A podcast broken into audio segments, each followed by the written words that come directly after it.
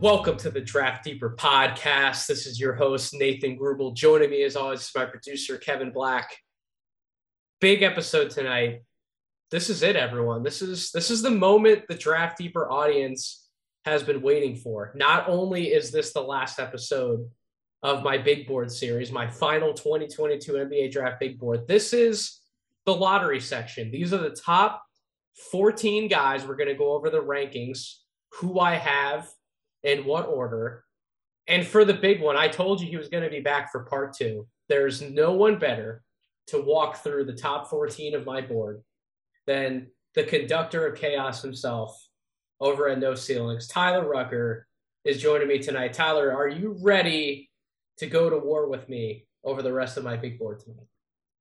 Couldn't be more excited, folks. I mean, this is, you know, people look forward to holidays like Christmas and Thanksgiving, and they also look forward to the Draft Deeper lottery rankings. So that's pretty much etched in history. Uh, no, yeah, I'm, I'm amped up. You know, we got 11 days, Nathan. It's unbelievable how quick this finally got around here, and I could not be more excited to to talk the uh, lottery with you, kind sir. How are we? How are we holding up? We are we are rocking. We're ready to go. Before we go over the rankings, however, before we do some deep dives, I have to ask you, Tyler. You were out last week representing No Ceilings in full force, brother. You're at the NBA fucking finals. They, they, no Ceilings was represented at the NBA finals. How was your trip out to Boston, sir? How was that experience? Tell the audience about what you were doing out there and, and, and how your overall experience was. Yeah, so it, it was pretty amazing for anyone that's listened to the No Ceilings podcast. I kind of talked about it with Metcalf. Um, you know, obviously, No Ceilings is my number one. Um, the whole team is my number one, but uh, my job that I also do on the side is cover NBA like writing, and, and they asked me to go out there for the NBA Finals, which was the easiest yes I've ever given in my life. Um, and it was just awesome. The, the city was buzzing.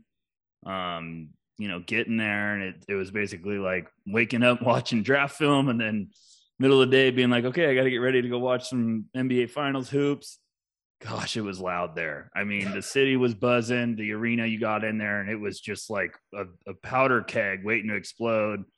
Um, you know, game three was incredible, and then you know, I got to see game four with Steph. That you saw you saw one of Steph's greatest games ever. Yeah, I mean, it, it was it's funny because I grew up a Celtics fan. I have been my whole life, and then I got to work my first job in the NBA with the Warriors, and it was kind of just like poetic how it all came together. So, you know, obviously it would have been great to see the Celtics win too, but I was I was not complaining. I was like, cool, yeah, I got to see a, a, legendary Steph performance and the Celtics win a game. I was like, I would have taken that coming out here anytime, but um, just crazy because it was so awesome and exciting. But then you get you get done with it. And i was like okay now i got an extra gear like draft in 11 days. Let's let's get after it. I'm ready to go. That final burst of energy i needed. So um man what a series it's going to be though. And, and i'm i'm excited to see how it uh how it shapes up.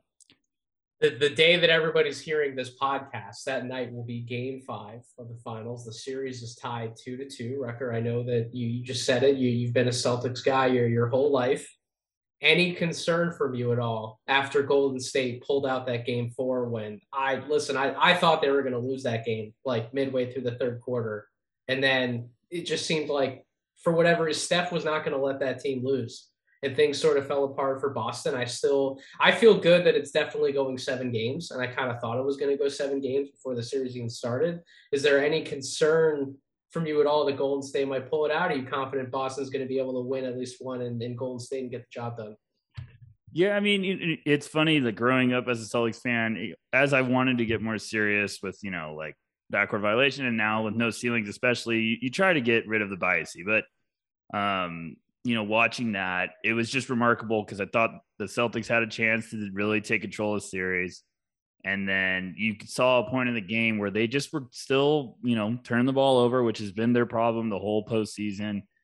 And then Steph had that look where I've seen too many times when I worked for the Warriors on game nights. And I was like, Steph has that look where he's not letting his team lose. And he just put forth an incredible performance. I think Boston's going to have a, a, big game five. I, I think Tatum's been struggling this series. He's going to have a bit of a moment of like, okay, I need to show what I'm made of now. Like this needs to be my response. And Boston's going to be fired up because, you know, now they lost the chance to really take control of this. They're going to go back on the road. Um, both of these teams have been two of the most impressive teams in the postseason when it comes to you know rebounding after a loss. So now it's time for Boston to to make their response. But that's also something that's a big deal with Golden State. You know, you're you're talking about having that minutes down the stretch where Boston looked like, hey, we need to take this game, and Golden State was like, no, we've been here before. We're not going to get rattled, and just a huge performance from Curry and you know Wiggins too was sensational. Andrew it, Wiggins, yes. man, holy hell! That that this dude, like, he has been the second best player for that Warrior team. Not everybody's talking about like he's been the second best player for the team in this series. No, he's been the second best player in for that team in the entire playoff run up to this yes. point. He has been phenomenal this year. True, truthfully, really phenomenal.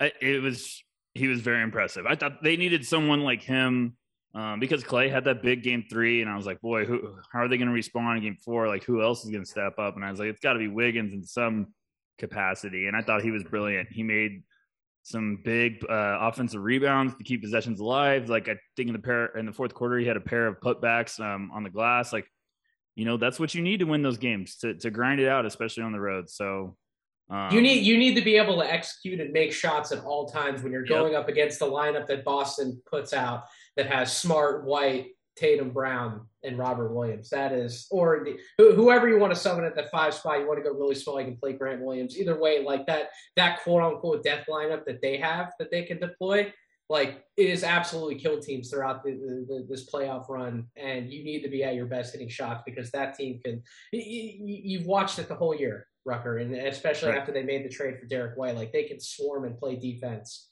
like no other. There are very few holes, and when you can defend like that lineup can, I mean that, that that's that's how you win championships. The defense wins championships. Yes, you have to hit enough shots, but when you have that versatile of a lineup where you can have somebody like Derrick White size able to go on, you know, a power forward or a center like what Golden State's throwing out there because they seem to only want to play small, and you can just cover all of your bases at one time, no matter who is defending who. Like that's what makes this such an interesting series. It's like small against small, and which lineup's ultimately going to hit the most shots and, and execute the best. Absolutely. I mean, it. I went into the series like I'm watching these games as just a, a basketball obsessor. Like I'm, I have no way. I'm like, okay, this team has to win, or I'm going to be bummed. I'm just taking it in as a fan, and going into this finals, I was like, these two teams are going to be awesome basketball because it's just going to be chess every single game, like making yep. these adjustments with the lineups, with the rotations, um, the defensive rotations, like and strategy. And I still believe, like, you know, I'm not just saying this because I grew up a Celtics fan. I think Boston has the better team, but I also think Boston still doesn't have like the the experience that the Warriors have where it's like, hey, this is the top moment. The Celtics are really good at turning the ball over and, and kind of just letting games get away from themselves. The Warriors have that experience and, and they know like, hey, if you give us an opening, we're going to take advantage of it. So it's going to be fascinating to see how Boston responds. Um, if if Golden State is now going to have that momentum, like that's what you want the finals to all be about is game by game, just have all the suspense and like who's who's going to be laying the first punch the next game? Like who's going to consistently keep throwing jabs the whole night and, and go for the knockout? But we'll see. It's it's been awesome. I love how this finals has been so far. I hope we get seven games. That's you know, I I'll probably so have too. a heart attack because the fan in me will come out on game seven. But um, I, I'm really excited to see what goes on moving forward. We had we we had to talk about the finals yes, on this thank podcast. you. I, I had you. to do it. Like I appreciate I, it. The the little NBA basketball I've been able to talk about this year because the draft has just taken us all by force. I mean, shit, I, have had so much fun just doing like the lottery team breakdown pots that, yeah. that, that, I've been able to do on this feed. So the fact that we got to just chop it up a little bit about the finals that that brings a smile to my face. And hopefully next year we'll be able to talk about some more some more NBA hoops. You you and I hopefully we can do more of that in the future. But yes, this podcast we got to get back on course. This is about my lottery rankings on my final 2022 NBA draft big board I finished this board a few weeks ago. I said it was done. I'm not tinkering with it anymore. My evaluations are done. The only subtractions that could come off of this board and slide ups would be if anybody would pull their name out of the draft. Our final early entry withdrawal deadline is tomorrow, Rucker. I don't foresee anybody else really pulling their name out that I would have ranked at least in like this top 30. Like I, I think Jovic is pretty locked in. I know Rafael Barlowe published on NBABigBoard.com. He seems to have a promise somewhere in the teens, so I can't foresee him pulling out. Ousmane Dieng, as you and I have talked about, we especially did in the last podcast, he has so much buzz. Like I think everybody's in. We know who the guys are.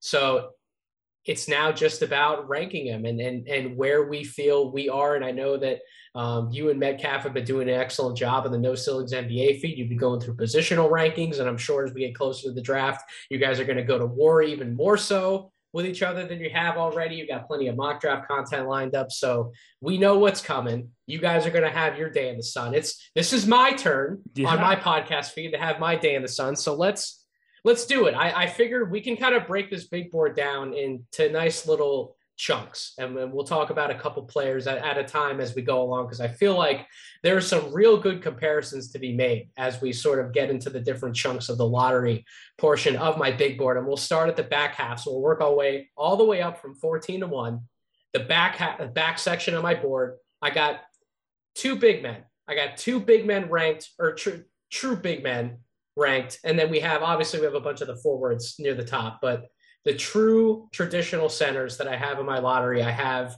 Mark Williams at 14, and I have Jalen Duren at 13. I have Jalen Duren ranked one spot ahead of Mark Williams. Rucker, I have been back and forth on that one constantly. I was back and forth probably in my head about five days before I finalized that ranking. I really couldn't make up my mind. And you know that I've been struggling between ranking those two specifically in terms of where do I have each other in relation to one another. The mock draft that we did, I took Mark Williams at nine to the San Antonio Spurs. I took him off the board before I took Duren off the board. And Duren's the younger of the two. In my opinion, he has more upside because he's shown more of a better touch on his shot at, at volume. I know Mark Williams has had a few nice mid range jumpers, but Duren got to show off more of the shooting touch, in my opinion, at Memphis, especially like January on. He showed more passing flashes out of the short roll and in pick and roll play. We know how athletic of a finisher he can be around the basket. We know he's a transition threat. In my opinion, he's a little bit more switchable on the perimeter, but all of those skills that I've highlighted, Rucker, they're they're not perfect up to this point. Like mm-hmm he's going to have to go through a developmental process. And the thing that I've said about Mark Williams this whole time is we know who Mark Williams is. And he's probably still going to get better in the NBA. A, lot of these guys are going to get better after a few years in the NBA. That's that's that's just usually how it goes with professionals. You get better as you get higher, higher up, right? And you practice more and you have more time to be able to put in your craft. But we sort of know who he is.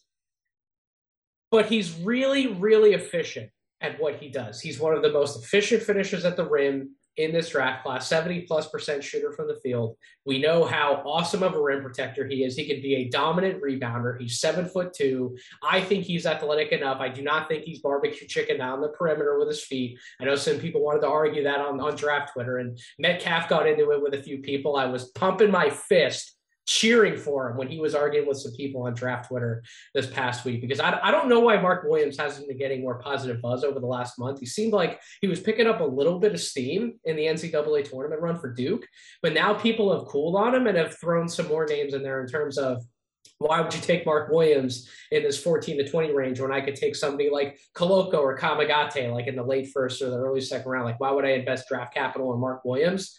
And my response would be, go watch Robert Williams for the Boston Celtics. So we were just we were just talking about the Celtics and one of the most important pieces they've had through this run is having a guy like Robert Williams. And I feel like Mark Williams is the closest thing in this draft to what we're going to come to to like a Robert Williams type of center. This hyper efficient guy around the basket. We know he can put a lid on the rim. We know he can rebound effectively. He brings the energy. We don't have questions about his hustle or his motor I feel so confident about the type of player that Mark Williams could be in the NBA and just one of these players. We would look, we could look back like three or four years from now, like why wasn't he like a top six top seven pick. Like I actually feel that strongly about Mark Williams, but acknowledge Duren has the higher upside. So I guess break it down for me, Rucker. Where, where do you see these two in terms of who who do you think is the better prospect to, to have ranked higher? Do you have both of these guys in the lottery on your personal board? Well, what are you, what are your thoughts about these two guys as we head closer to the draft? Yeah, I mean, this is one of those debates that I keep going back and forth um, as well. And uh, Mark Williams, I've been extremely high on all year. Um, if people don't like them or people are low on them, that's fine. I, am still going to be able to sleep at night. But it's just one of those situations where, like, I'm never going to be someone that's like I'm ever going to tell someone like you don't know what you're talking about. It's just not who I am. I'm like, hey, okay, that's your that's your opinion on your evaluation process. Like, yep. good luck with your work, whatever you want. We are but, positive people and no ceilings, yeah. right? Everybody loves everybody. ELE, everybody loves everybody. but I also like for people out there, there's there's a lot of evaluators I don't agree with that I know that they put in the work and I respect them because they put in that work. So I'm getting off track. Um, Mark Williams, I think, is going to be definitely a, a, heck of a player. I think when you're comparing him and Duren, obviously Duren's younger. Um, he should be getting ready for his freshman year, not about to jump into the NBA. That's how young he is. Um, he's going to have a higher upside for sure because there's just raw, freakish tools and they're undeveloped. He's a he's a ball of clay that's getting shaped right yep. now. Mark Williams is, I think, the best way to compare the two of them is if you're a team picking in the lottery and you want to win sooner rather than later. You're probably going to take Mark Williams. If you're a team that wants to play the long game and develop something that could be special and have star upside, you're going to take Jalen Duren. And I think it just comes down to that because Mark Williams, um, you know, when you're talking about comparing him to Robert Williams, I understand what you're saying because it's the low maintenance, high production, high effectiveness, versatile guy.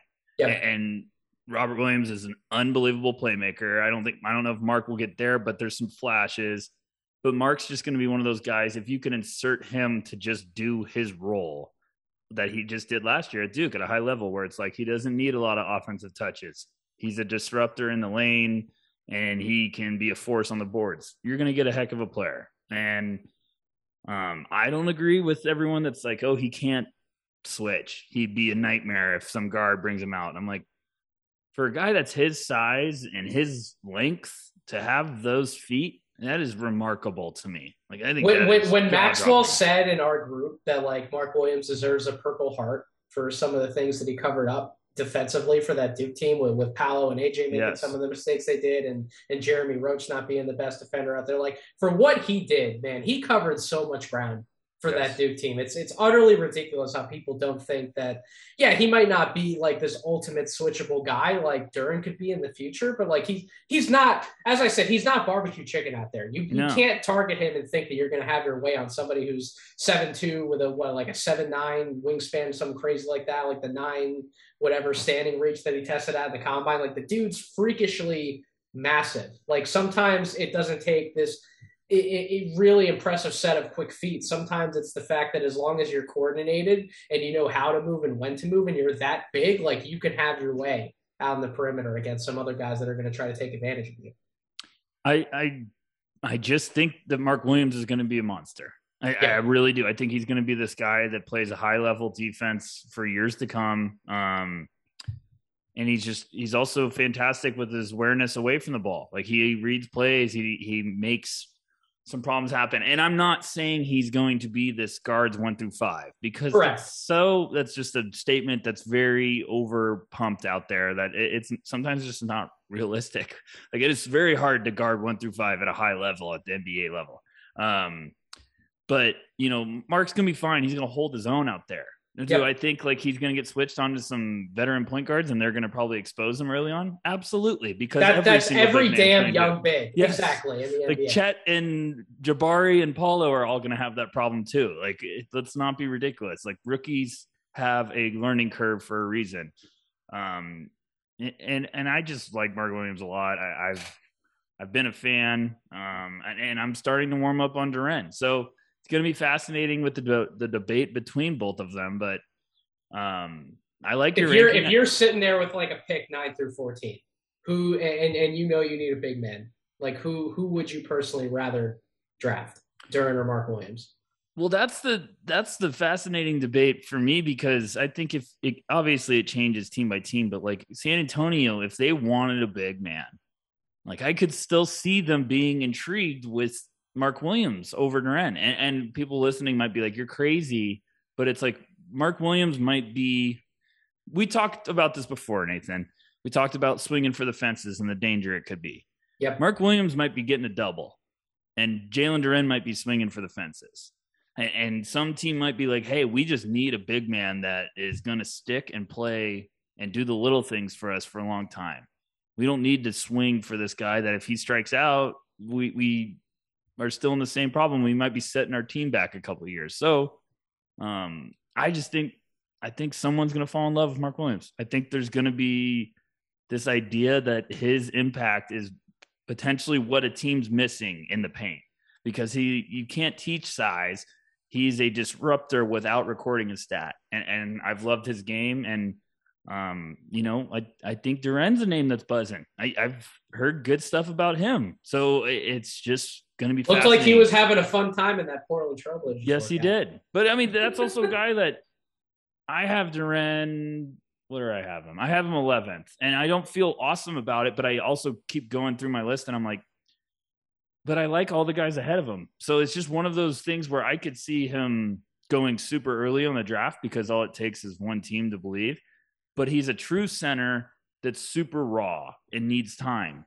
So that could be a tricky place to position him. Like if he got past Portland it could get to a point where like okay if he doesn't go to san antonio where is he going? And then you're getting towards the 10 11 12 and um it's just gonna be fascinating because they're both great talents. And, and, now i'm going on a rant about big man when we haven't even gotten past the first two numbers in the list so i'm sorry that's that that's where we're going to be at it with this podcast man we're, we're just gonna we're just going to rant about the top guys in the draft we're going to get our feelings out and we're going to have a little bit of a therapy session over the guys ranked in, in my lottery. This is this is how I intended this podcast to be. So we can we can rant away. And speaking of rants, these next two prospects yeah. who I have ranked next to each other, this is this is a spicy, spicy debate.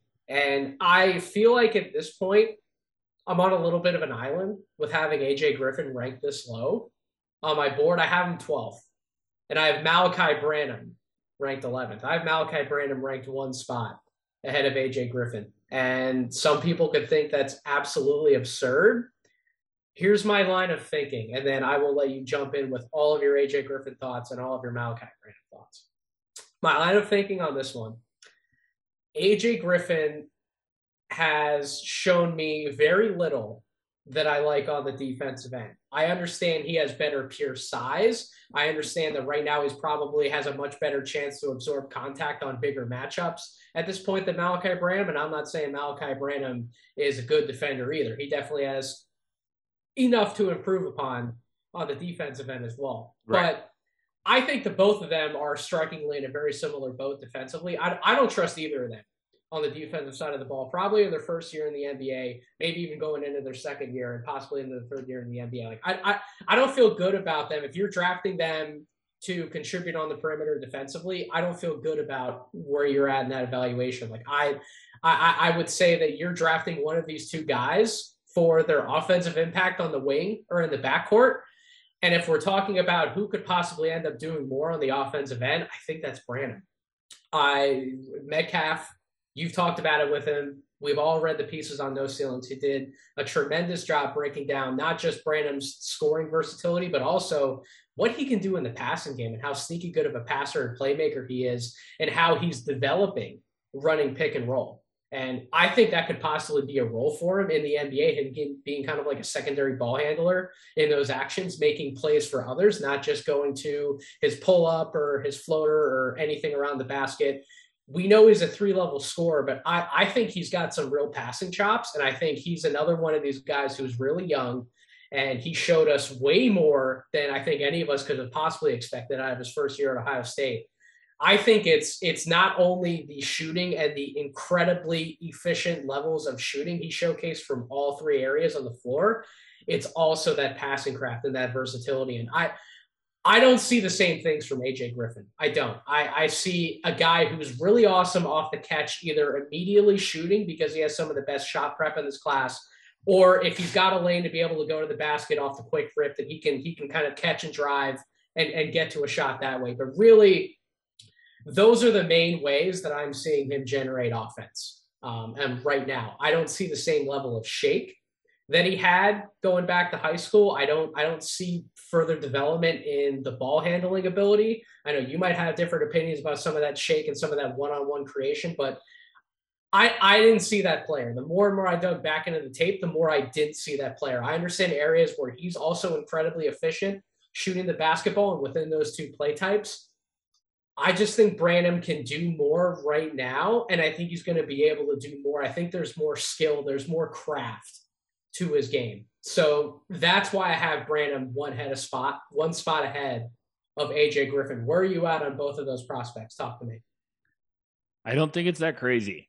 Now, I'm gonna try to not go 40 hours with this rant, but I don't think this is that crazy. And, and for everyone that's like, you know, the meme where a guy's taking off the headphones, it's like, no, just just hold on. Let me let me talk for a little bit, and then you can do that later if you want.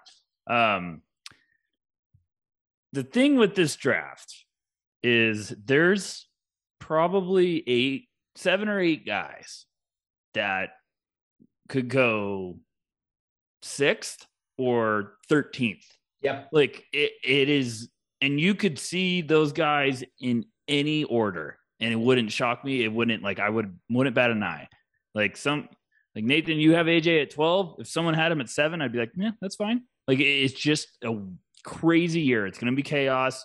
There's so much, you know, uncertainty with a lot of these guys. And and, and, I, and, you you and I have also, for the record, like you and I have heard some things behind the scenes, and a lot of what we were hearing was confirmed by Dan Purcell on my last podcast, former Pelicans executive, where he's he's basically like speaking it into existence on the pod that like AJ Griffin's not going to slide past ten.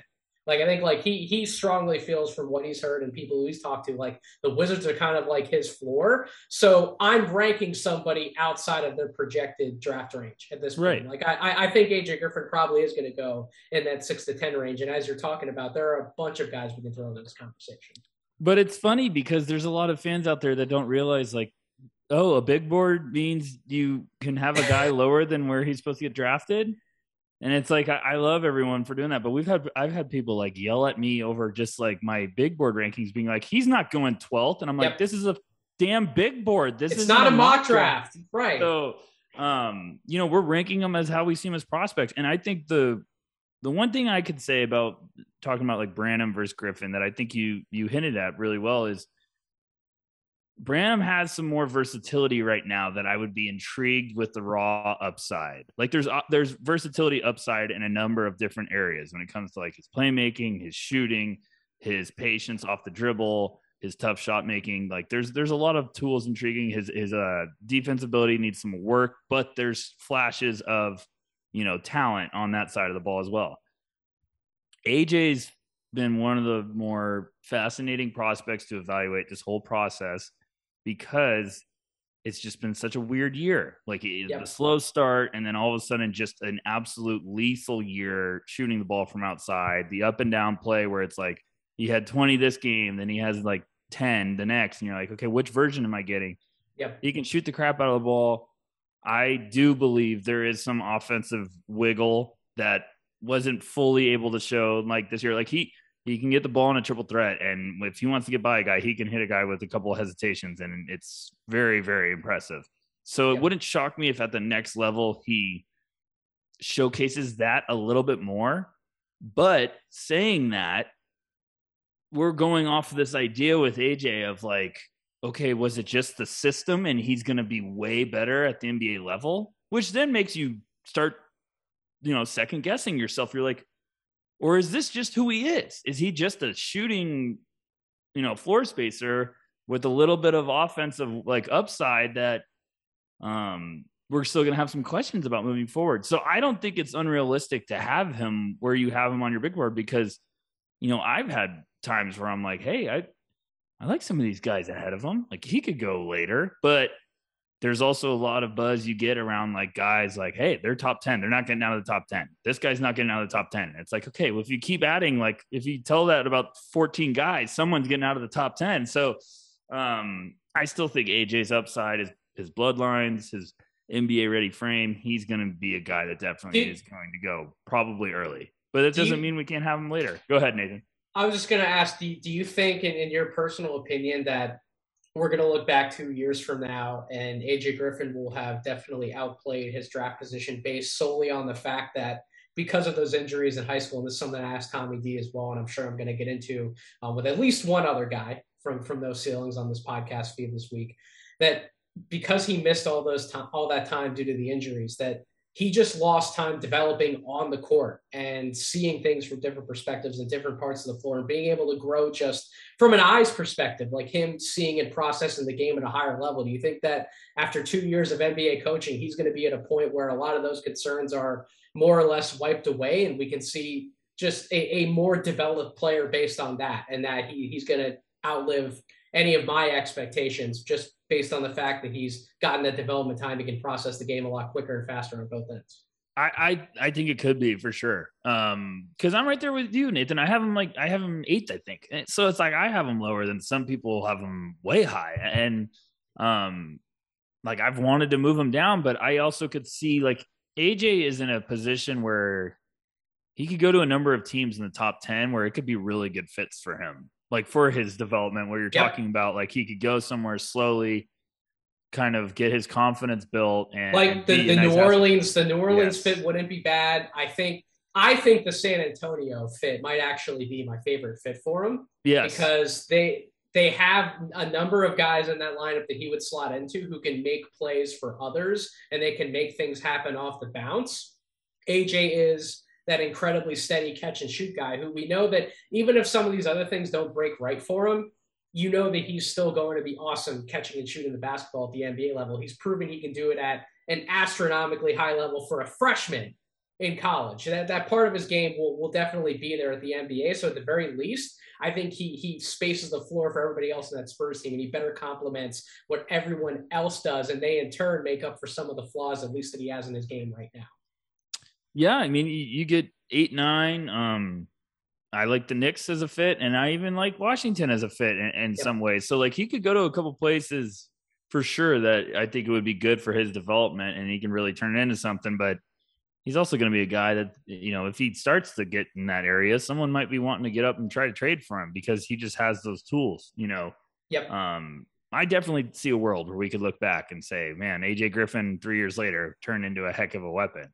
But I also could see Branham being in that same conversation because he's got those tools too. So um, I don't think it's that crazy. I like it, you know, and I'm not just trying to be a, a nice guy and be your friend. I, I, I like the boldness. I like putting your your foot out there and saying like, yeah, like I like Branham a little higher because Branham's got some really nice tools. It, one of those guys, if they click defensively, it's going to make them a, a whole another monster and I could really see one of them happening where it's like, okay, they finally start to get it defensively and stop teasing the potential, but they start to really click and and set in as a defensive weapon. So, um, so far I like it. So far, I'm not worried about checking you into an insane asylum. I promise. Yeah, but but buckle up, Buttercup. Yeah, it's we're getting we're getting there. I know it's coming in, here. So let's let let's get a little more intense. Let's let's keep going with number ten, who I have Jeremy Sochan out of Baylor. I think a lot. If you would have told me that like three months ago that I have Jeremy Sochan inside my top ten, I, I, I would have wanted to smack you.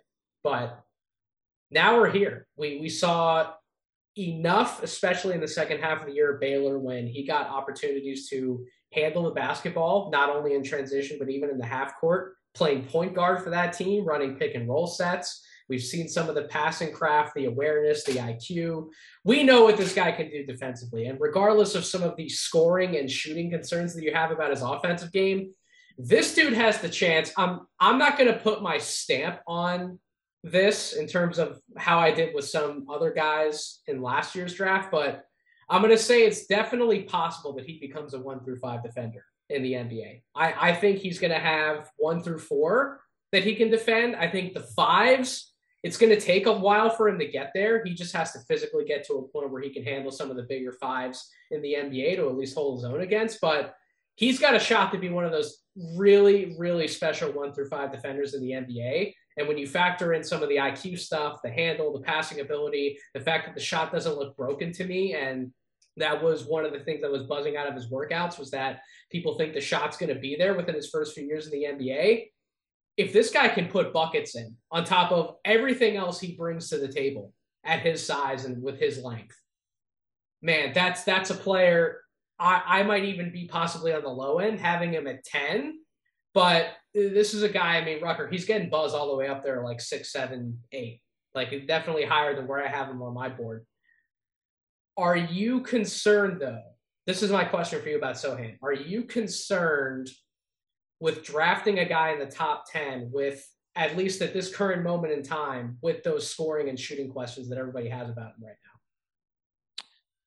He's he's becoming the Patrick Williams, you know, like just the late humongous yeah. rise of all of a sudden it's like, okay, he's in the top six conversation. And I think it's the idea that NBA teams always fall in love with, where they want to get that versatile defender. They want to get that Swiss Army knife that has really intriguing upside to be just a, a nice two way weapon that really brings the team together. You know, like yeah. I, I, keep thinking, like if, if Sochan landed with New Orleans. Me and you have talked about this off the air, Nathan. Like, oh, the small ball yes. lineup that they could have. Holy shit, that would be awesome. But then everyone's going to start drinking that Kool Aid and think about it. Like San Antonio, we've heard some fans even say, like, no, they don't need him, and it's like, tell that to the Spurs. If if Sochan literally was their, you know, power forward that could guard multiple positions for eight years straight, they would every fan base would be drooling.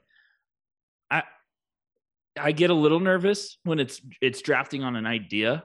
Um, when you're talking about like top seven, but I because like you, you can you can make an argument by the numbers that like he literally doesn't have touch. And like yeah. I, I, understand like the film and like watching some of the workouts, like all that stuff makes the shot and his his touch look better than what the numbers say. But the numbers lay out an argument when we not not just talking about like the jump shooting, but like the finishing around the basket, the floaters. Like you can make an argument that the dude doesn't have touch, let alone like being able to shoot from the perimeter. Yeah, he he needs to get to points where he's like putting up 12, 8, and 7. Like yeah. and, and being a defensive monster. Like that's where if he could get to a point where he's not the guy you're giving the ball offensively to you know, feed him at the end of a game to get buckets. But if he's wide open on a pick and pop and, and he can hit that shot, like the PJ Tucker vibes, where it's like PJ Tucker does his role at a high level. When he's open, it's bad news for the defense because he can hit that outside shot. But Sochan also has serious upside to be like a playmaking weapon. He has, um, he could take it off the bounce and, and also has some nice feel around the basket. So, yeah I think there's some really intriguing upside. Like I keep saying all year, he's giving me like Boris Diaw vibes. So I, I understand teams getting drunk on that idea because, like we we talked about before, this is the range that everyone's going to be a little all over the place because there's so many names that could go from like six to 14. Like they could just go in any order. Sochan could go sixth. He could go tenth. Like it, it's just he could, and, he could go twelfth. He could go fourteenth. Yes. Like he he so, could drop the, theoretically. Like we don't think it's going to happen, but like because of some of the offensive concerns that you and I have, like he could realistically drop further than what we expect on draft night. It's just the outside shot. If someone's convinced that he his shot will come along, like they're gonna check. They're gonna say this guy's got too many positives that we're just so intrigued about where it comes like to his defensive versatility. I'm agreeing with you. I think he will be able to do like one through four defensively early, but it's going to take some fi- time to him to be able to adjust to like fives. And he's a big boy. He's strong, but it's just when you're, you know, six, nine and around that weight, you all of a sudden got to learn to how to deal with, you know, bigs are smart in the NBA. They've got a bag of tricks and you got to learn how to defend them. So if you aren't I, accustomed to defending fives full time, it's it's something that like the big men that we have in the NBA, they're going to be able to foul you out to death, right? Like right. that that's really what I would be most concerned about. Not that he can't, you know, body somebody up a little bit, maybe contest a shot if they're going to to to like a a hook or something like that. Not that they, he can't bother a shot, but the footwork that a lot of these big men have in the NBA who are actual post scorers, they will find ways to get crafty, creative. The up and like they, they will they will find ways to foul Jeremy Sochan out of games if if he's not ready to to deal with some of that, not just the physical stuff. Absolutely. I mean, and you're starting center in the league. You're probably one of the best ones in the league. So there's going to be plenty of guys you got to deal with on a nightly basis that could give you problems. Like Sochan having to guard Bam Adebayo, Bam would understand how to get Sochan in foul trouble quick. Bam's yeah, Bam's footwork is so good. He'll go to like one spin move, and Sochan will be late to react because he won't expect that that move is happening at that speed that Bam can execute it at. And right. Bam will be like, "That's one foul. Let me just get it. Let, let, let's go down the floor, and then let me come back, and then I'll give you the other foul." Exactly. So, um, I like him a lot. I, I really do think like it's not going to shock me when he goes top 10 and i like where you have him on your board um, because he, he really does have those tools that if someone is just convinced that the shot will come along he checks too many other boxes and i really do think like that's the that's if if he clicks that's the weapon that every team is drooling to have like in their you know as a complementary piece. I'm not saying he's ever going to be the guy for his team but he's also the guy that wins you playoff series because he's in your starting five. Like he, you put him in at the end of the games because he's going to make winning plays, and he also has that upside. So you need those um, guys too. It's the, these playoffs now, now more than ever, really the last two to three years. It's just, and this is a trend. I there's a part of me that hates that it's going this way because I love small guards who can really cook other guys, but this league is just transitioning to this point where like everybody on the court's got to be like six five or taller. And if that's the case, like you need these big, strong, versatile defensive guys to just be able to hold your own on, on the court on, on, on both sides of the ball. You need to be able to cover so many different guys because there's so many so many players on the court with size, with skill, who can handle the basketball, who can hit perimeter shots. Like you need to have like three to four guys who are like six, seven or taller to be able to check everybody else who the other team's throwing out on, on the other side of the ball. Like where, where the league is going in terms of size and skill is insane. And getting a guy like Sochan in the draft who can guard all these different positions, no matter how tall the player is at said position, it's just becoming more important. And that's why I think I have to have him inside my top 10. I completely agree. I think you're you're spot on because the league is always going to hunt a new type of weapon or direction. It's a copycat league. So yep. if they see a type of player that has that versatility on both sides of the ball to become a dynamic weapon, the teams that next year are going to look for that. And if they find it with someone like Sochan and teams believe he could be that, they're going to be drooling to get him. And, and it's that's why I'm not surprised to see that his name's buzzing and his stock is rising because every team wants it because they feel like it, it, gives them a potential advantage. So um, I love it, Nathan. I love having him uh, where you do. Number I 10, need you. I need you to go to war in this next pairing that we're going to talk about. On yeah, I, I, can already see this. This is going to get ugly, folks. It's Buckle two up. wings. It's two wings. Number nine is Bennedict Mathurin out of Arizona, and number eight is Shaedon Sharpe, the the Kentucky man, the not Kentucky man, however you want to classify him. I have Shaedon Sharpe at number eight. Now, Sharpe is falling. Sharpe is falling quickly in terms of buzz as to where he's actually going to go on draft night. The hot rumor is that Oklahoma City's like circling him with the 12th pick. Everybody thinks that he may very well fall to 12 in the actual draft, Dan Purcell was just on. He, he gave some of the same idea that he's not a big Shaedon Sharpe guy. He's not somebody who is obsessed around the mystery of a prospect. He wants a more well-known commodity, and if that's the direction you'd want to go, I would imagine that that, that type of person would have Bennedict Mathurin higher on their board. I think with Sharpe, it's going to be a little bit you have to be patient. You have to develop him the right way. If he comes along and he hits his apex outcome in the NBA, at least from an offensive standpoint, we're talking about a star. We're talking about a guy who already has the craft to be able to go um, hit fade, hit step back, fade away jump shots from from either side of his body, no matter where he is outside the three point arc. He has that pull up craft. He can operate out of the pick and roll. He can get downhill, get to the basket. He's one of the better off ball transition finishers um, in this class, at least just in terms of some of the tape that you and I have been able to evaluate. there's a lot to like. And then you throw in the athletic package, the fact that he is six six with length. Like there's a lot to like about him. But where he's at in terms of processing the game, being a average to net positive player on the defensive side of the ball. Just some of the things that, that come with the growing pains of actually coming into the league at his age and the fact that he's another one of these guys similar to Duren. Like he should be getting ready for a freshman year in college, not necessarily going to the NBA. He's really young and he's gotten to a great point in his career. He's going to be entering the league at such a young age to the point where like he's going to be up for like a contract extension. He's going to be like 21 going into 22, whereas some of these guys are 22, 23, sometimes like 24 going to like a, a, contract extension after the first four years in the league. So like we'll we'll see what happens for Sharpe in the future, but I think the upside is tantalizing enough for me to have him ranked inside the top eight. But there is a legitimate case to be made that Mathurin should be ranked ahead of him and possibly even higher than, than like number eight, for example. So I know you're going to make that case, Rucker. I know you've been a Mathurin guy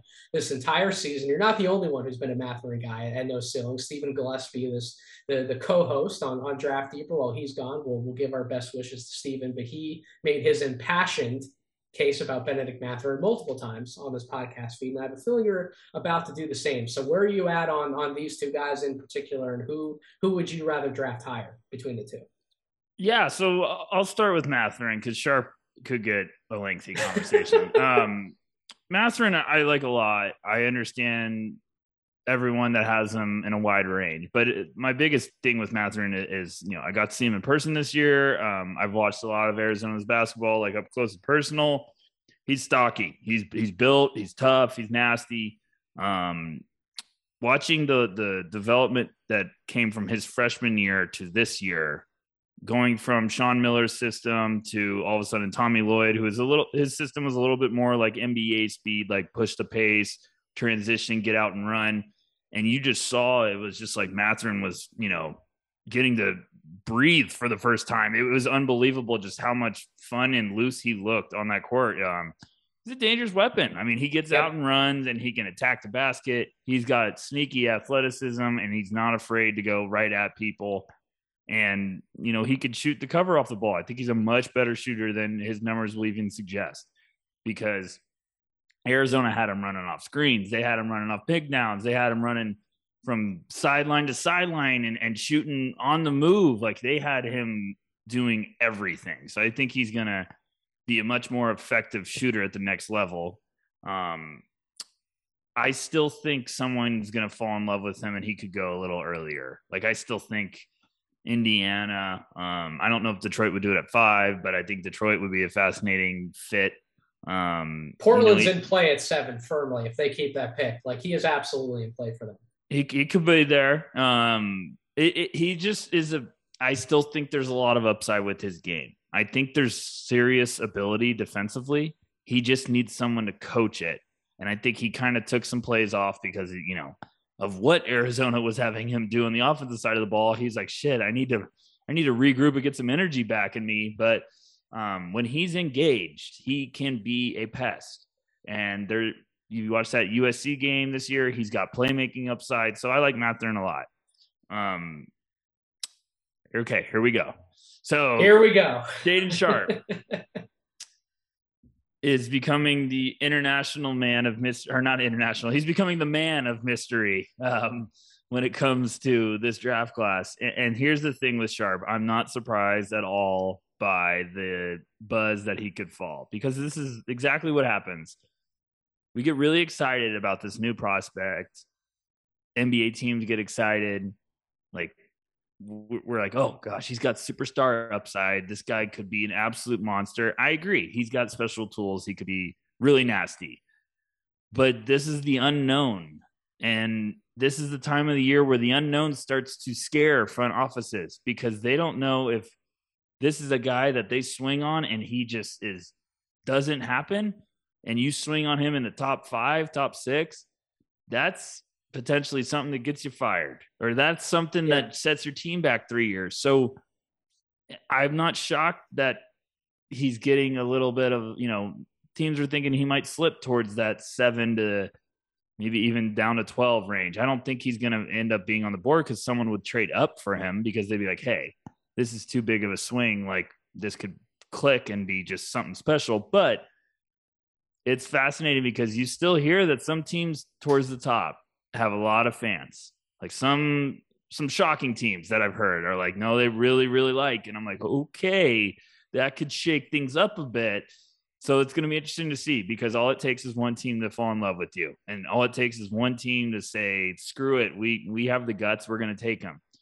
Um, not not in relation to Mathurin. Is is eight on my board too high, too low, or just right? As as Corey likes to ask on the draft deck.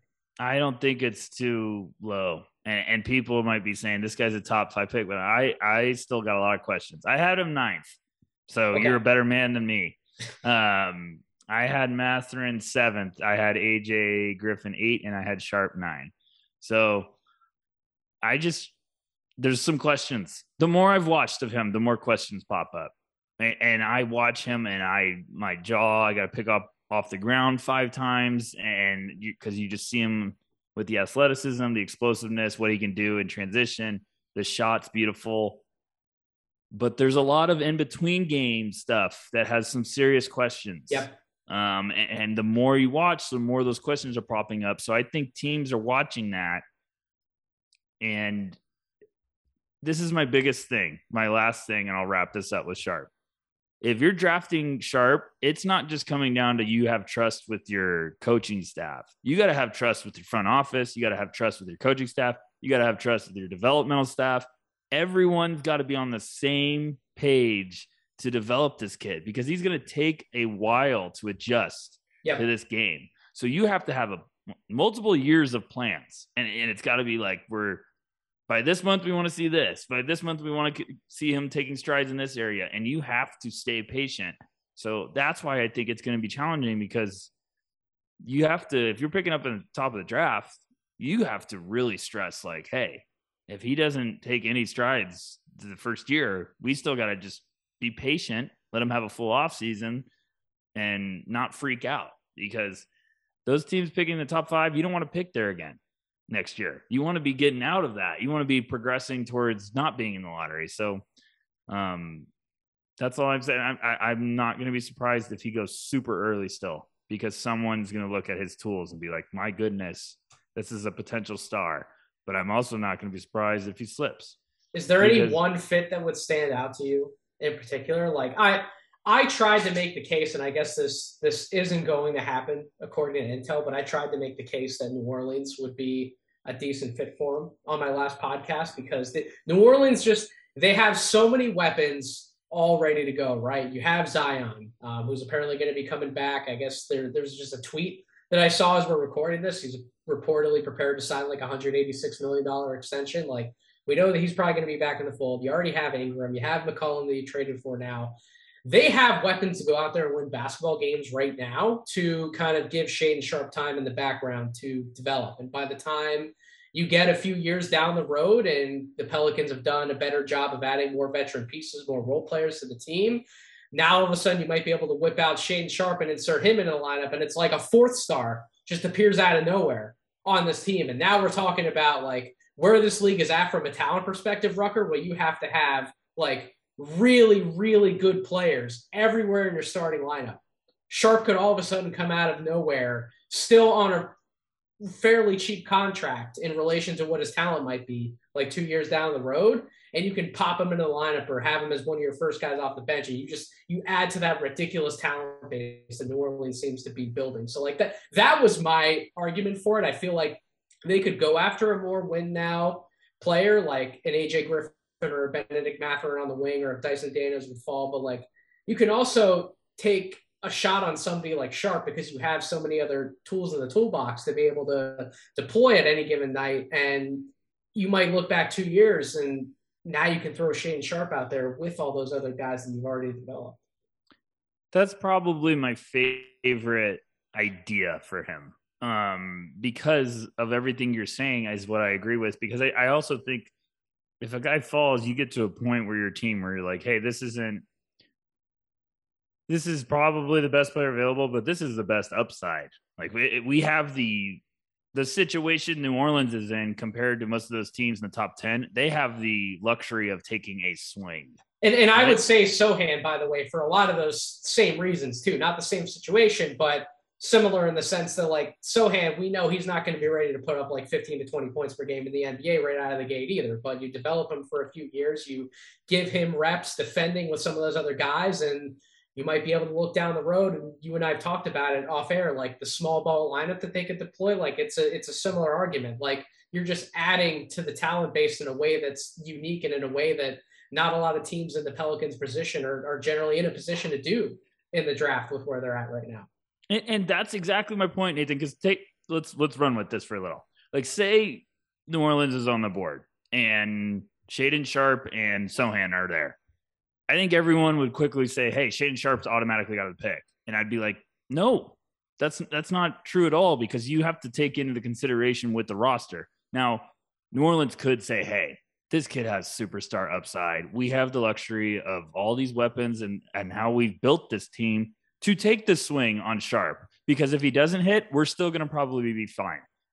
But they also might look and say, Sochan, if he doesn't click offensively right away, he's still going to come in and be able to help us as a defensive He's going to defend asset. his ass off. And, and he can play make, he can see the floor. He, he's going to contribute early on, probably earlier than, you know, someone like Sharpe. So that's also like the early impact where Sharpe might be down the road. You know, maybe he takes two years to finally find his footing. Now, he could become a star, but if he strikes out and, and isn't hitting, then you're all of a sudden like, okay, well, is he going to help us in any way? Sochan still might be helping you in a number of different areas while his shot is developing. So that's that's where it comes down to with Sharpe, where I think a lot of teams are going to start you know, weighing the pros and cons. Like I, I, still think Indiana would be an intriguing option at six, but they could still have that same debate where it's like, are we comfortable with the long term approach or do we think he can be a guy that, you know, is in our rotation off the bench early on, even if he's going to take some time to, to find his footing. So it's going to be a fascinating debate with him. I, I don't know what direction um, some of these teams you're going to have to be willing to take a serious swing and, and i'm not really sure right now which team that's going to be but um and you get to like if he got to new orleans um that's definitely one that i would keep my eye on because i don't they they are the most fascinating team in my opinion in the lottery yes without and, and, without question and i don't think someone like portland's going to take Sharpe. even no. everyone's like hey they need him it's like well i don't think they're going to say hey dame here's a 18 year old that hasn't played in two years or 19 year old that played, you know. The only way they take him is if they know that they're trading Damian Lillard. And they're like, we're just going to blow this up. We're going to start from scratch with Simons and, and Sharpe. And like, that's where we're going. But like, well, I don't if he, think that's going to happen. If he was on the board at seven, Portland's calling everyone and says, best offer. What do you want? Like, best offer gets them.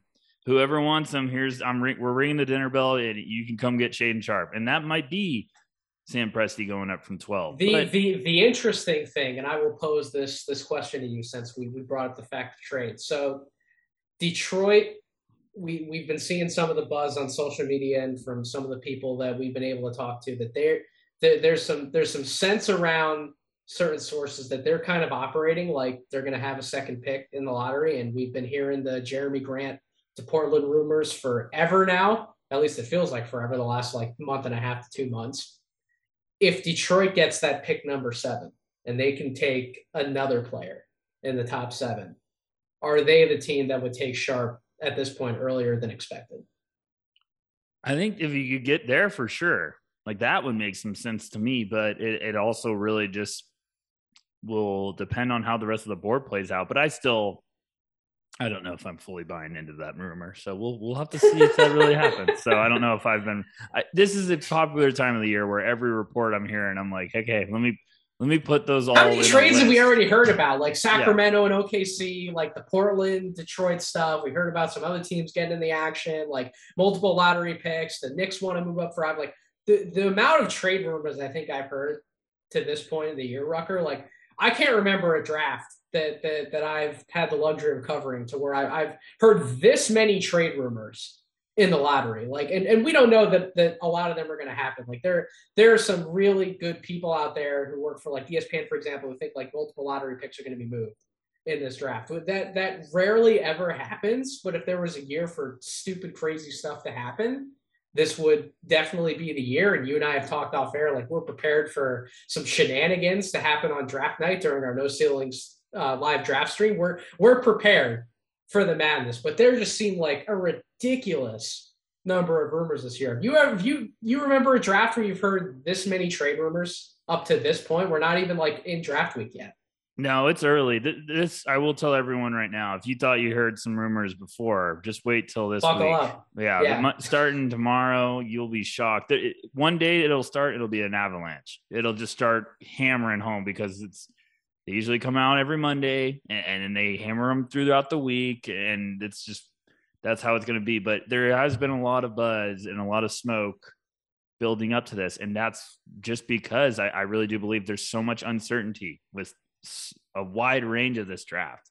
Like it's not going to be shocking to me if we get out of the lottery and teams are trying to maneuver themselves all over the board to, because they're going to be higher on this guy than the other team and teams are going to be wanting to trade down because the guy they like is you know six picks later potentially on other teams boards. It, it's going to be crazy but i agree with you. Like this week this week buckle up. It would not shock me if there's rumors flying left and right and I could see a lot of teams even trading um, in the lottery, just just trying to move around, trying to get another piece. I could see some teams trying to trade out. They want some assets, yep. so it's gonna be fascinating.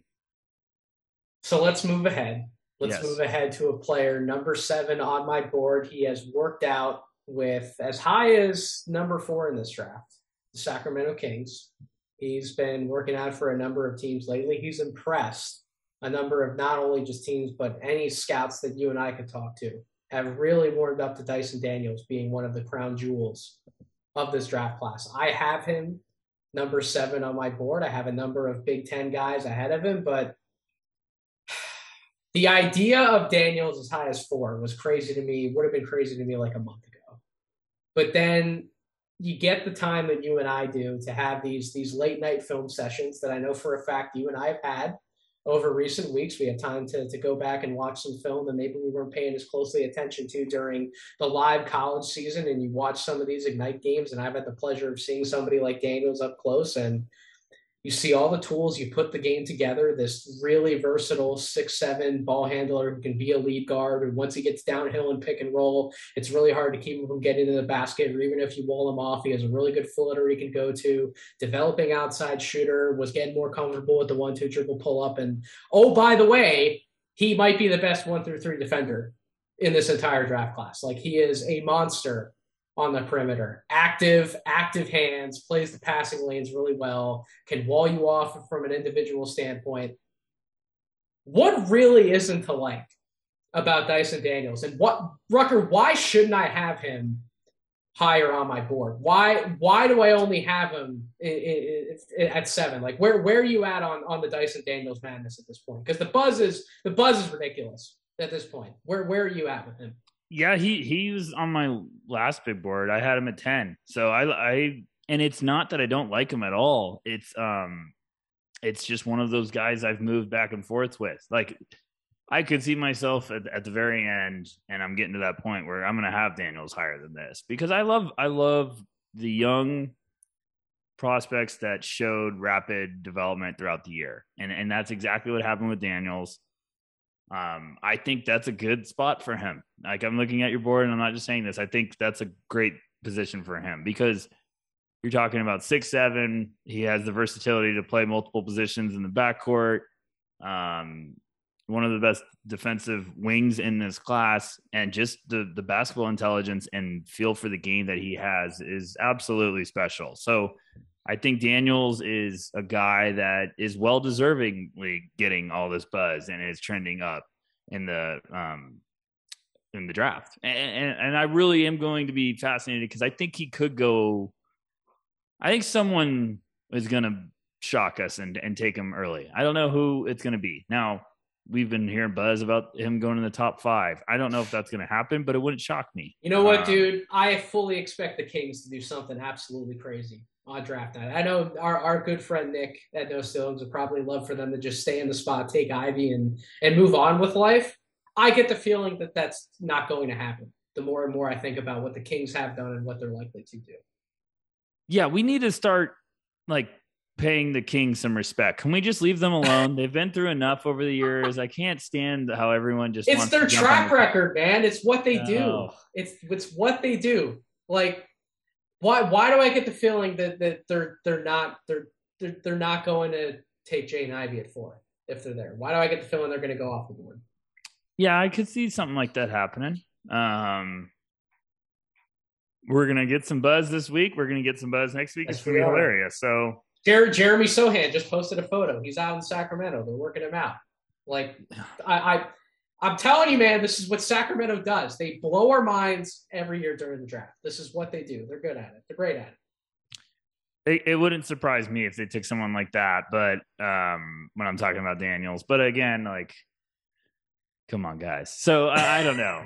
I, I, I, I, Sacramento is a whole another headache. If I go down that road too far, I'm gonna, I'm gonna really really have an unpleasant evening. So, but, but like Indy, but like him. Indiana, like Indiana at six. Yeah, that him, makes him and Halliburton. Like yes. those two on the floor at the same time. Holy smokes! Talk about the IQ, the ball handling ability, passing ability. Like to just constantly keep the ball moving, like the type of offense they could build around those two guys. Now we're now we're talking about a very modern NBA offense where the ball doesn't stick; it's constantly moving, and everybody's getting the best shot possible that's probably one of my favorite fits for him because I would absolutely love that idea of of him joining that backcourt. Um, and I still like that. I it's it's funny you go through the order and you keep finding teams and you're like, yeah, Dyson Daniels could work there. Yeah, Dyson Daniels could work there. Like he just he's going to be one of those assets that he's got some really special tools and upside to to be a heck of a talent and a heck of a piece for his next team. So, um, I I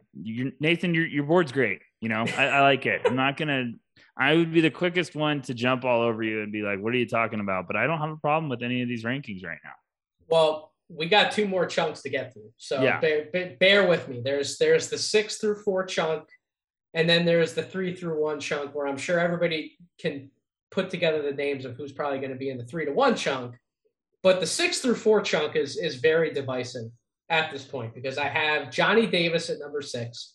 I have Keegan Murray at number five, and I have Jaden Ivey at number four. These are three Big Ten guys who they have the bodies of work, man. They really do. They have incredible bodies of work coming out of the Big Ten Conference, a conference that is known for archaically built offenses with defensive schemes designed for nothing but double and triple teams and these crazy ass zones that force individual offensive engines. They, they try to force the ball out of those guys' hands or they make their lives an absolute living hell. It's very, very hard to live on a one on one shot diet in a conference like a defensive minded conference like the Big Ten, where though that's everything that the conference is built on. Yet Johnny Davis was one of the best offensive players in the country. Keegan Murray had an even better offensive season than him, all things considered. And then you have Jaden Ivey, who played in an offensive system that is not designed to take full advantage of the strengths that we at least want him to take better advantage of in the NBA if he's going to hit his ultimate upside. Like these guys were, all three of them were in situations that didn't best suit the idea of showcasing what they can bring to the NBA, not just being good players in college. And yet they exceeded all expectations. They had tremendous years, full bodies of work. Yet it seems like the general public is is low on I guess not necessarily as low on Ivey as the other two guys, but there seems to be disagreements out uh, about those three guys and where they might be slotted on, on big boards. And I know you're going to go to war for a few of these guys, maybe, maybe potentially all three of them, Rucker. But like I, I can't wrap my mind around any negative buzz about these three guys. They, you just you look at everything they did this year. I, I, I, I really can't find too many faults in the game. Like I think all three of them have really legitimate cases to not just be good NBA players, but potential stars in the league. And that's why I have all of them ranked where they are. What are your thoughts about this grouping of Big Ten guys? Um, so here we go. Let's let's let's party. Let's do it. All right. Um first of all, I have the same order on my big board, so I'm very proud of you for being an intelligent human being. Um, we, we all, that, that seems to be like the consensus order around the majority of of no ceilings, or at the yes. very least, like this is the grouping of guys in four through six. However you want to have them ordered is is your personal opinion, but this seems to be the four through six and no ceilings for the most part. Yes. Um, and, and my second thought is uh, my sizzling hot take that I had with Metcalf at No Ceilings um, on the podcast was I was like, is there a world where this trio has a better overall career than the top trio?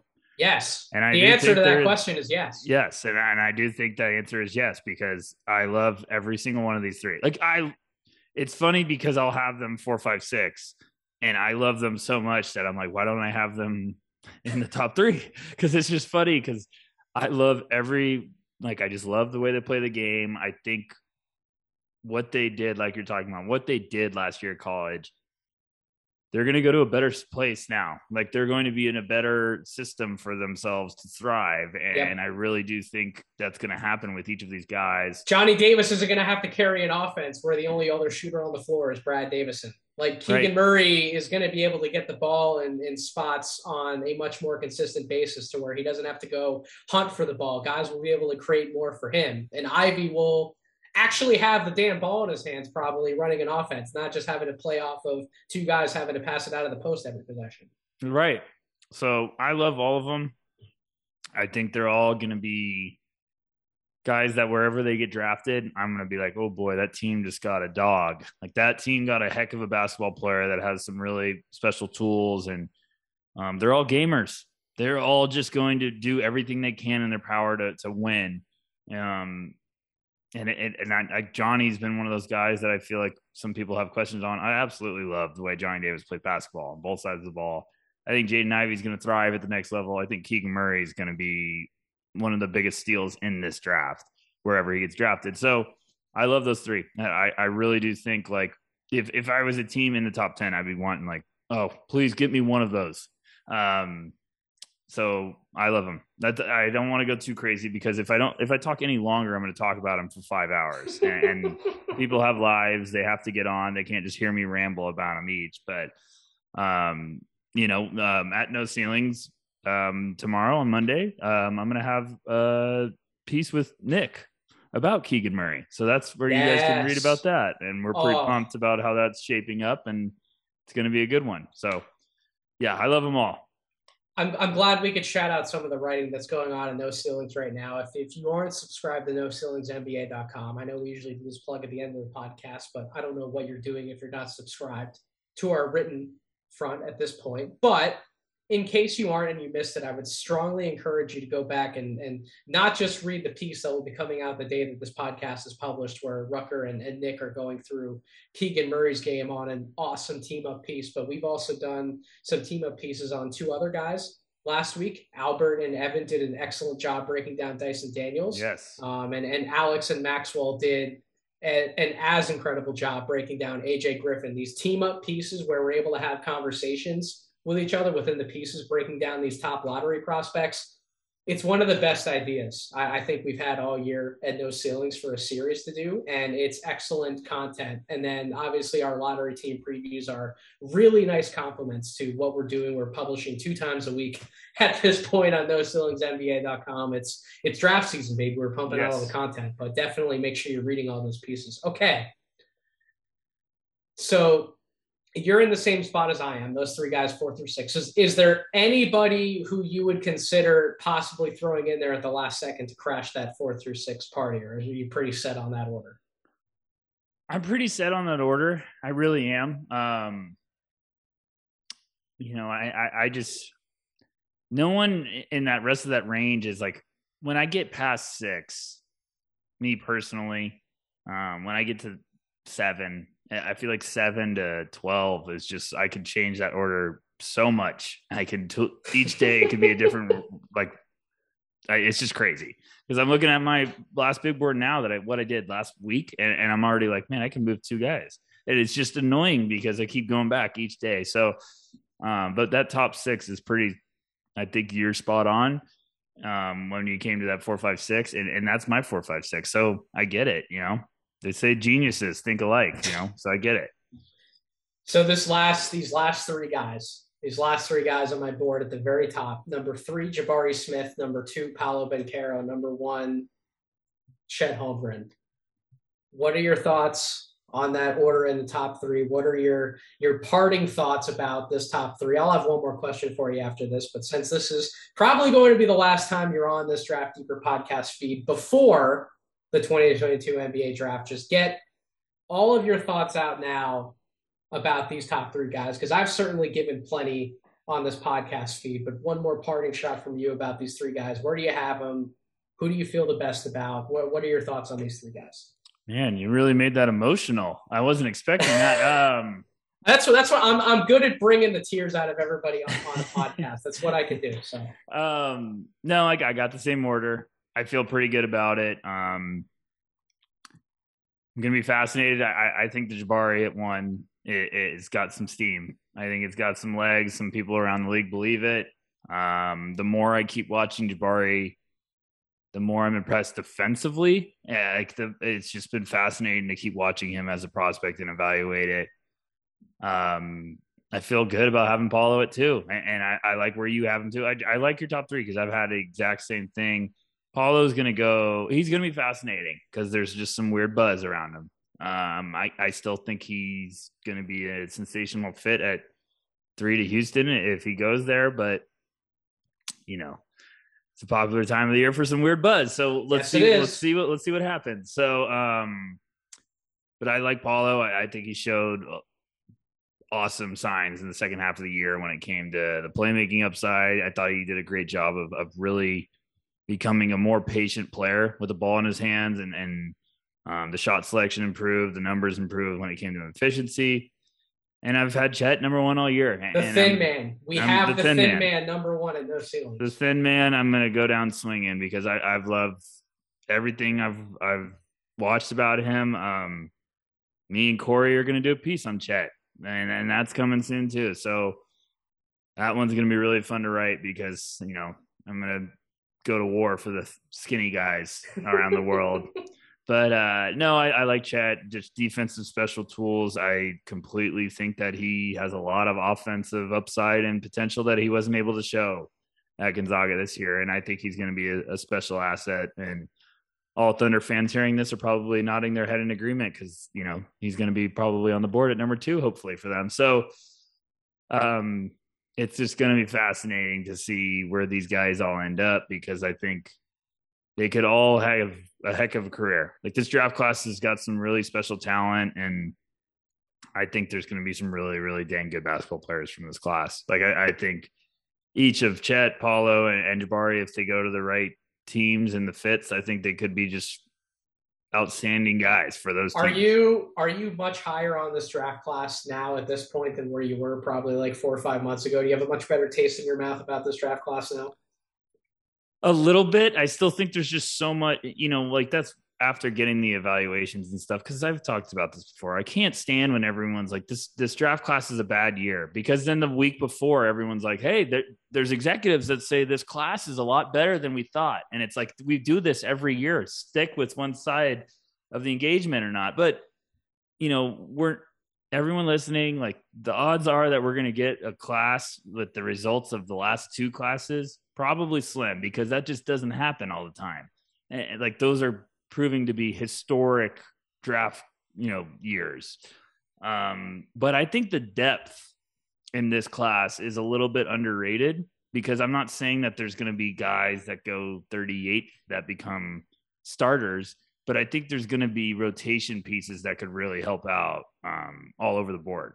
Like from what I'm telling you, man, I keep saying on. it that 25 to 40 range. Yeah. I'm telling you, multiple teams are going to strike gold.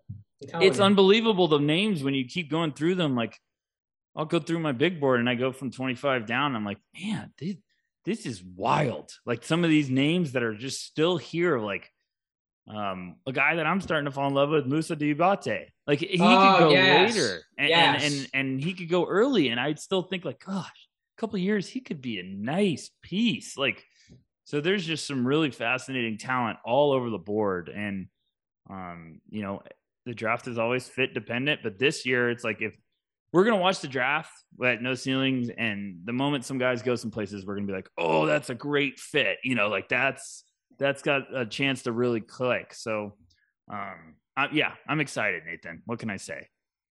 My last question for you. Yes. Before we part ways on this podcast feed for the before the 2022 NBA draft, if there's one thing that you want to see on draft night, just one thing that you want to see personally, what would it be? Could be anything. One thing you want to see. Oh boy. Um one thing I want to see on draft night. I'm going to do a boring answer. Um guys that have kind of had their stock take a plummet this year. Um Jaden Hardy, Patrick Baldwin, um, even Peyton Watson. I'm rooting for those guys to end up in a good place because I, I, still think they got a lot of talent waiting to be unlocked. Um, I never root for anyone like we never do it. No ceilings. We're never rooting for anyone to fail, but yep, it's not easy when you're a teenager and you have a bad year after you just got told for five years how good you were as a basketball player. So I'm rooting for those guys each to end up in a good team. Now, a good organization that's like, hey, we're gonna we're we still believe in your upside. We're gonna install some confidence in you. It might take a couple years, but you're gonna be all right here. You're gonna turn into something. So, um, yeah, I, am rooting for those guys to have good nights. Um, I hopefully they don't, you know, if we want to call it fall, like don't fall down too much in the draft, but hopefully they all end up in a spot where they could potentially have some success and turn into sleepers. So yeah, I'm not going to do the funny answer that you were probably predicting. Sorry. My my if Jovic my goes to the Nuggets, though, I'm going to lose yes. my mind, Nathan. That is one of funny. that is one of my answers I could whip out. No, I, I, listen, I, man, you might you might not have to worry about it. If that buzz is real and he's got a promise somewhere in the teens, the, the Nuggets do not pick in the teens. You might not have to worry about it. We so talked about this we talked about this on the No Ceilings pod earlier this year. You're going to make me find the clip for social media. If Jovic goes to the Nuggets with Jokic on the roster, that is going to be like we're going to have to get therapy for play-by-play guys. Like it, it can't happen. It, it Silver's going to call in the league and be like, "We can't allow this." Can you imagine having to try to? Could you imagine if, if, Could you imagine if Marv Albert was still calling games? Oh my god! TNT broadcast. You'd have to mute it. You'd have to mute it. you couldn't do it. I, would be like, oh nope, we god. gotta take this off. My my one thing I want to see for this draft, I want to see Johnny Davis go above ten. I want to see Johnny Davis be drafted in the top nine. I would love to see him drafted where I have him. I would love to see him in the top six because I think I think he deserves it. I think he's gotten so much unjustifiable shit over the last few months, especially with how the Wisconsin season ended. I think it's rude. I think it's unfair. I think what that man did from essentially the end of November all the way through till the end of February. I don't think any of these prospects had to carry a larger load on both ends of the floor than he did. And I think he did a more than incredible job in doing so because he came from out of nowhere to get as high as he did on my board where I have him right now. I want to see that man get get his just due. I, I want to see him go higher than the number ten or number eleven where he's projected right now. So that's that's the one thing that I want to see personally um, on, on draft night. So I hear you. Oh. I'm rooting for him, Nathan. I, I really do think he's going to go top 10. And if he doesn't go top 10, someone better ring the damn dinner bell and go up and get him because that's right. He's going to be a steal. That's right. Rucker, we did it. We made it. This is where we're about as close as, as you and I are going to be on this feed to the 2022 NBA draft. I've thoroughly enjoyed covering this draft with you, my friend. You've hopped on for quite the number of Draft Deeper podcasts. I'm excited to have more members of the No Ceilings crew all over the Draft Deeper podcast feed this week. Um, you guys are you guys are my brothers. We're all like family, and this year has been an honor in joining up with everybody at No Ceilings and covering the draft like no one else has been. Um, so I, I, I thank everybody for the opportunity. I thank you for coming on the podcast and the fact that we're going to be able to keep doing this well after the 2022 NBA draft. Um, I'm looking forward to all the future content we're going to keep doing, brother. I am too, sir. Easiest decision I've ever made in my life, and I and I, am really pumped for uh, the draft and and the future. And gosh, you know, I look back like a year ago, I'd barely done any podcasts, and now I'm doing. You're a veteran. Forty episodes with the one and only Nathan Grubel on, on Draft Deeper. Like this is this is heaven, baby, and, and, we're only trending in the right direction. So, um, yeah, No Ceilings crew is is as close as family could possibly be to me, and I'm excited, man. I can't believe we're um, we're gonna be ten days away tomorrow morning. Like that's I don't even need coffee. That's unbelievable to think about for the draft. And wow, buckle up, Nathan. Do do your plugs, man. Do do the damn plug. Do the damn plug every time you do when you're on this podcast. Do it. I'm at Tyler underscore Rucker and Backcourt V on Twitter. And then tomorrow I'm going to be bringing some heat. While you guys are listening this at Monday morning, if you haven't gone on NoCeilingsNBA.com, what are you doing? Go back in the house, turn on the computer, put it in the URL, go read my work. I'm going to write about Keegan Murray and tell everyone why they're crazy to be overthinking him. And, and Nick's with me, and we're on that same boat. So, um, Nathan, as always, thank you so much for for having me on, and I'm so excited. I'm I'm ready to roll. And thank you, everyone out there who listened to this episode of the Draft Deeper podcast. If you're not following me on Twitter, please go do so at Draft Deeper. Make sure you're subscribed to this podcast wherever you get your podcasts, Apple Podcast, Spotify, YouTube, and make sure you're everything no ceilings, not just no ceilingsnba.com for all the written work. Make sure you're subscribed to not only this podcast feed, but the no ceilings NBA podcast feed, wherever you get your podcasts, as well as the draft act. Please go subscribe to all three of our shows. We're pumping out incredible content all the way up through and, and well after the draft. So please continue to support all of our shows and go buy that damn merch, baby. Not just the draft guide, which has gotten rave reviews, on Twitter for anybody who's flipped through the whole draft guide and picked it up. Make sure you go buy some merch too at no ceilings NBA, that NBA.bigcartel.com. Rucker, I sent I sent Corey my my merch order this afternoon. I can promise you it was a very large merch order. I cannot wait to parade every single thing around my house, around my workplace, at the beach. When I finally get away after the draft, I cannot wait to show it off to everybody because the job that everybody did who contributed to that merch line is incredible. And I love every single one of them. And the fact that we've gotten to see our merch all over social media this week has been absolutely awesome. I'm so proud and so thrilled of what we're going to continue to be putting out for everybody. So if you want to be one of the cool kids, hop on the train first, go buy some merch, no NBA.bigcartel.com. But thank you all for listening again to this podcast. Plenty more coming for me. But until then, hope you all have a wonderful rest of your week. Thank you very much.